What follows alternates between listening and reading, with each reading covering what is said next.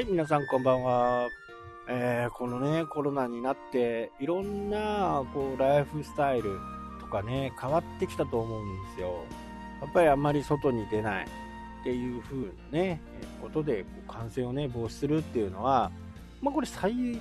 強のものですよね。えー、人と触れ合うっていうか、人と話をする、人の集まるところに行く。まあ、これが一番リスクが高い。もう目に見えないんでね。やっぱり人と会わないっていうのがもう本当にね、一番いいのかなと。で、いろんなね、えー、対策をしていてもね、わからないですからね。で、やっぱり家にいるとね、ネットフリックスを見たりね、YouTube 見たりすると思うんですよ。まあ、今回ね、ちょっと Twitter にも上げましたけどね、ダゾーンが、今までね、1900円、正直ね、1900円でも高いなっていうふうに思ったんですよ。ね、野球、サッカー、バスケ。ね、僕はよ、サッカーって言ってもね、うん、もうコンサぐらいですね。日本代表はあんまりね、興味がない。なんかね、わかんないですけどね、日本代表はね、そんなに興味がないんですよね。やっぱりね、地元のチームとか、強くても弱くてもね、応援したくなる。まあ、そのためにね、まあ、サブスク契約してたんですけどね、今回それがね、今まで1900円だったものが3000円になるんですよ。毎月ね。で、これを機にね、ダゾーンは契約を解除しました。まだね、あのー、20日、23日ぐらいまでは見れるんですけどね、それ以降は見れなくなるという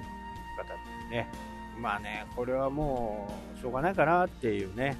1000円はちょっと高い。3000円は高い。ね、年間3万6000円ですからね。まあ他の方法、まあバスケットはね、えー、見れるんですよ。で、あとは野球とサッカー。まあ野球はね、今年ちょっと見たいですけどね。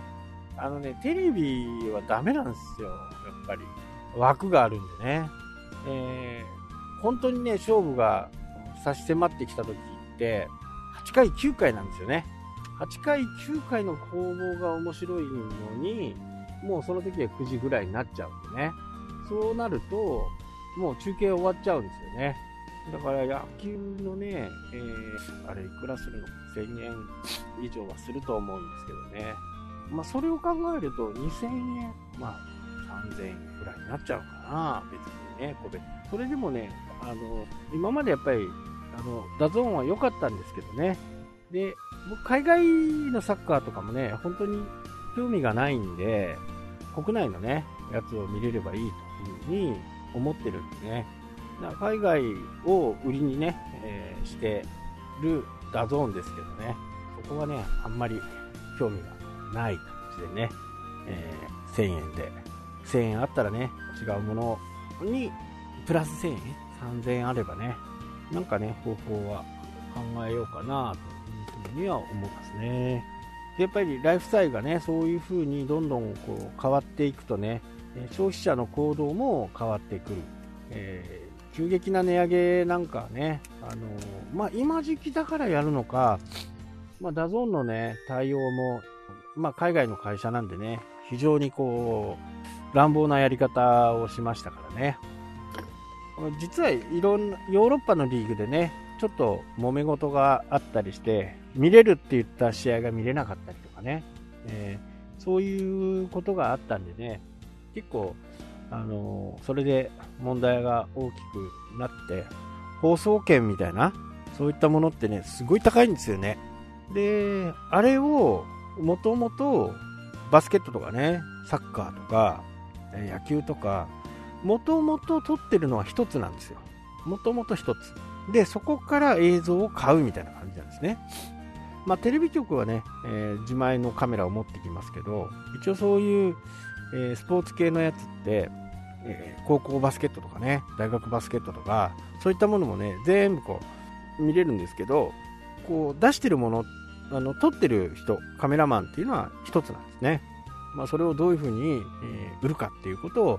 そのね、撮影してる方は買うあの考えるとは思うんですけど、まあまあね、そういうライフスタイルが変わって、映画を見たりとかね、でもね、やっぱり見ていくと、まあ、連ドラはね、別として、まあ、映画とかもね、見ていくとね、最後どうでもよくなってくるんですね。で、今は冬場なんでね、もうキャンプとか釣りとかね、なかなか普通の方は行かないとは思うんですけど、このままね、まだコロナがあんまりこう収束しないと、いつも僕は収束すると思ってるんでね。となると、やっぱりまたアウトドアのね、ブームが来るのかなというふうに思いますね。で、アウトドアをやることによってね、非常にね、お子さんとかを連れてってください。本当にね、テレ、あの水道のありがたさ、電気のありがたさ、ね、トイレのありがたさ、そういったものがね、身に染みるはずなんですね。あと、まあ、これからね、災害がいつ何時ね、自分の身に降りかかってくるかわからないです。そういう時も、このアウトドアをやっておくことによってね、非常にこう、パニックにならなくて済む。まあ、そういった効果があるんでね、まあ、ぜひともね、あの、キャンプは行かれた方がいいかなと。それもね、なるべく本当テント泊、車中泊とかっていうんじゃなくてね、テントで、えー、過ごす。雨が降ったらこうしようとかね、テントの周りに水を掘ろうとかね、えー、おすすめは野営ですね、野営。本当にタダで泊まれるようなとこ。その代わりも設備はもう全然ダメですよ。綺麗じゃないしね。でも野営でもね、あの、綺麗なトイレとかっていうのはあるんで、まあトイレは綺麗な方がね、やっぱりお子さんにとってはいいのかなと。まあそこでね、えー、いろんなものを学んで、災害対応できるようなね、こう、体作りをしていくと、まあ体作りっていうか、頭作りですね。電気がなかったらろうそく、ろうそくがなかったら懐中電灯とかね。そうなると、もうモバイルバッテリーが必要かなとかね。いうふうに考えると思うんでね。まあそういったことをちょっと学んで、学ぶといいかなというふうに思います。はい、というわけでね、今日はこの辺で終わりになります。それではまた。したっけ？